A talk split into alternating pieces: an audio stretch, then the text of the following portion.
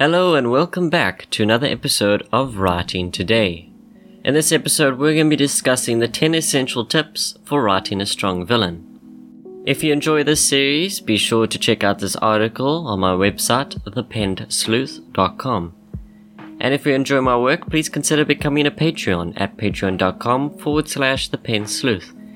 Every dollar helps me towards making regular and more improved content. Now, let us begin. You are struggling to create a villain that grips you. A villain which you can fear and respect. A villain which embodies everything that you hate. Well, I'm about to give you some tips on making a strong villain that is not only great to read, but great to write as well. I'll help you take your villain from basic to legendary. The first tip is to have a strong set of values. Your villain needs to have values. It is easy enough to create a monster without any human attachments or vices. But this won't be a villain that captures your reader. A strong villain needs to be formidable, and to have that quality, the villain needs values.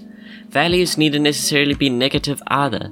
Some strong villains have positive values, but not positive enough to redeem them of their evil. Yes, there are certainly things that damn this villain in the protagonist's eyes, but by having positive values, you can create a conflict of opinion in the reader's mind. Nothing quite adds as much depth to a villain as the reader wondering if the villain is as bad as the protagonist believes. Oh, yes, having the reader further ponder this will secure your villain a nice pedestal in the reader's mind as an interesting and strong villain. So be sure to remember that before you turn your villain's heart to stone.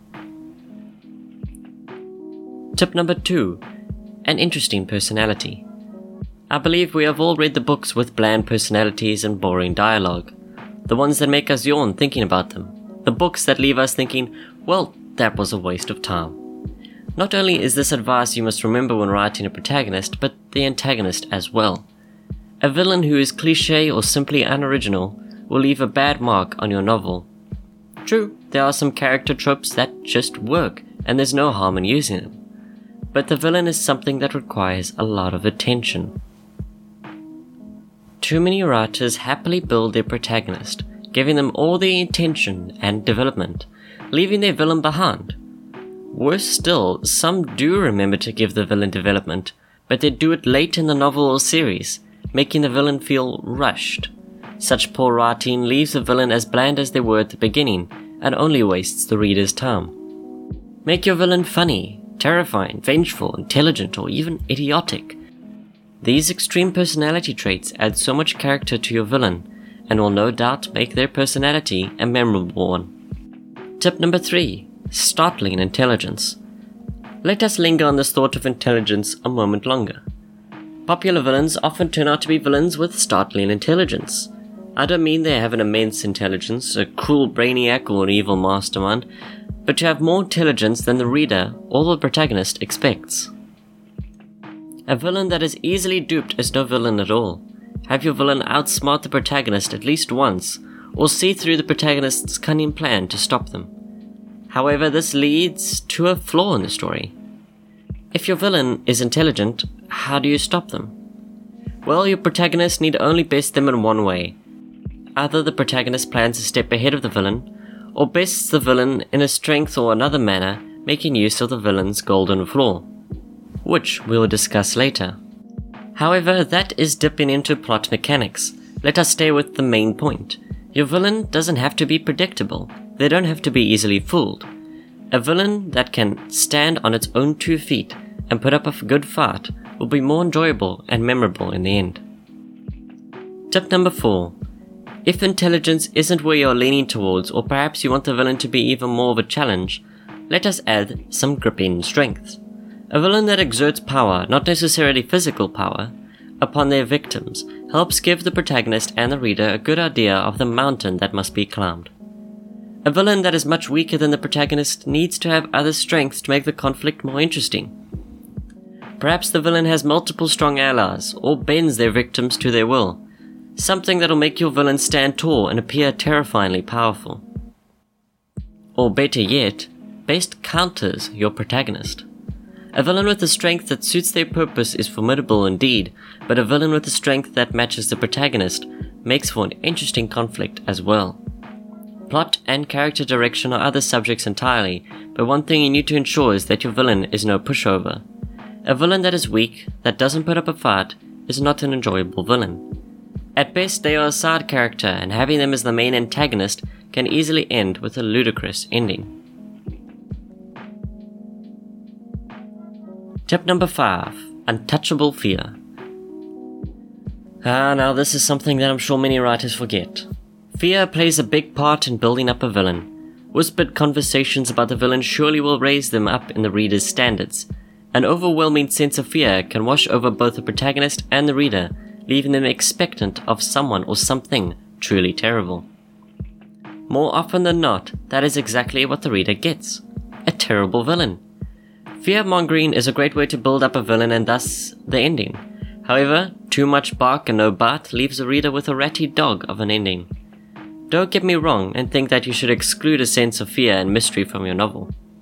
Fear and mystery, when it comes to describing the villain, is a fantastic tool, and I more than recommend it. However, it is something to be handled in moderation. Don't lead your reader on, making them believe they are in for something special if you can't give them something special. Instead, give them a sense that the villain is powerful. Give them a sense that the villain is cold and unforgiving then surprise them with something greater, something less monster and more human, something less powerful but far more strong, if you catch my meaning. Fear can be the salt to a meal, the misdirection to an illusion. Of these two metaphors, make sure your fear is the former and not the latter. Tip number 6 Reason behind purpose. By this point in your novel, the villain has an end goal, something that they want to do that the protagonist is absolutely against. Here is where you need to show your brilliance in writing. Have reason behind your purpose. Explain why the villain has their end goal. Often these reasons can be powerful and even sway the reader onto the villain's side. Yes, you read that right. Empathy is a very human emotion, and if your villain can win empathy from the reader, you surely have something great going. However, the real difficulty is getting that empathy from your readers. You can do this in a many number of ways. But the best is to be relatable through pain. Often, a great way to get the reader empathetic is to show the villain as a great person before the turn. A happy, morally good character that your reader can enjoy reading. That is when you destroy them. Take away something they hold dear, give them purpose, through pain. Soon you will find your readers becoming understanding of the villain, even drawing comparisons between the villain and the protagonist, leaving you to wonder if the protagonist would end up the same if put through the same amount of pain. The story writes itself. Tip number 8 A Golden Flaw. I have dubbed this part of the villain the Golden Flaw, the flaw that will be the villain's downfall, a flaw that the protagonist will use to their advantage and overcome the villain in the end. It can be absolutely anything physical if you want to make it simple, but giving them a personality trait that is their flaw works even better. An ego, a short temper, a lack of cunning, and so on. Going even further, you can give them a flaw that is actually a positive trait. Yes, a flaw can be something good about the villain. Perhaps they would never hurt a child, making their one weakness a child. Perhaps self sacrifice for the ones they love. Even better, perhaps their downfall will be at the hands of a loved one who is against them. The golden flaw is not to be underestimated or forgotten. You can turn even the most dire climatic ending around in favor of the protagonist. Whether the reader expects it or not, the flaw will make their defeat all the more powerful and enjoyable to read. Tip number 9 Admirable loyalty or lacking thereof. A villain often has more than themselves on their side of the chessboard. While the protagonist has allies, so does the villain, and it is the relationship between the villain and their allies that help better shape them as the antagonist. If you're leaning more towards a cruel villain, one who only sees their end goal and not even those helping them reach it, you can have your villains sacrifice their lackeys in the end. A villain sacrificing or abusing their allies gives you a good sense of their character and will certainly help the reader see how monstrous the villain can be. Further discussing that point, what about a villain that is more upstanding? Yes, you can have a villain that still has morals and values that are wholly good. However, it is their means and end goal that make them the antagonist, not just the people they associate with. As such, you can have a villain that is caring for their allies, wanting the best for them, and ever grateful for their assistance in helping them. Like abusing the villain's allies, the villain rewarding and even cherishing them gives a great perspective of who the villain really is.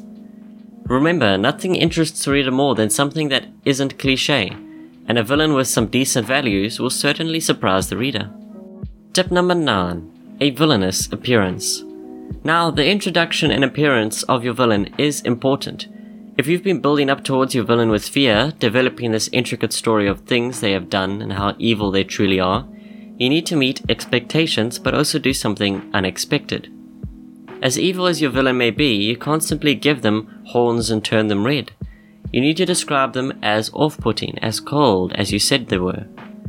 To do this, give them the appearance and mannerisms that fit their story.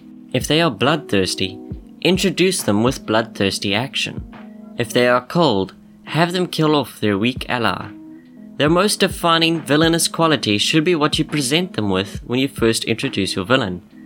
Much like you present a clumsy person in your novel to the reader by having them do something clumsy from the get go you present your villain as a villain. Even if your villain is a surprise, an ally in disguise, or someone you introduced before, once your villain is revealed to the reader truly, show the reader and the protagonists why they are the villain.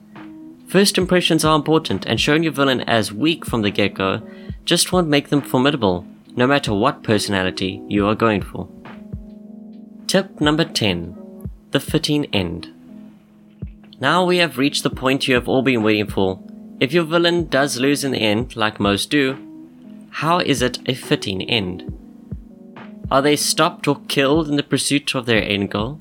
Does the villain die for something good, making their ending tragic but necessary?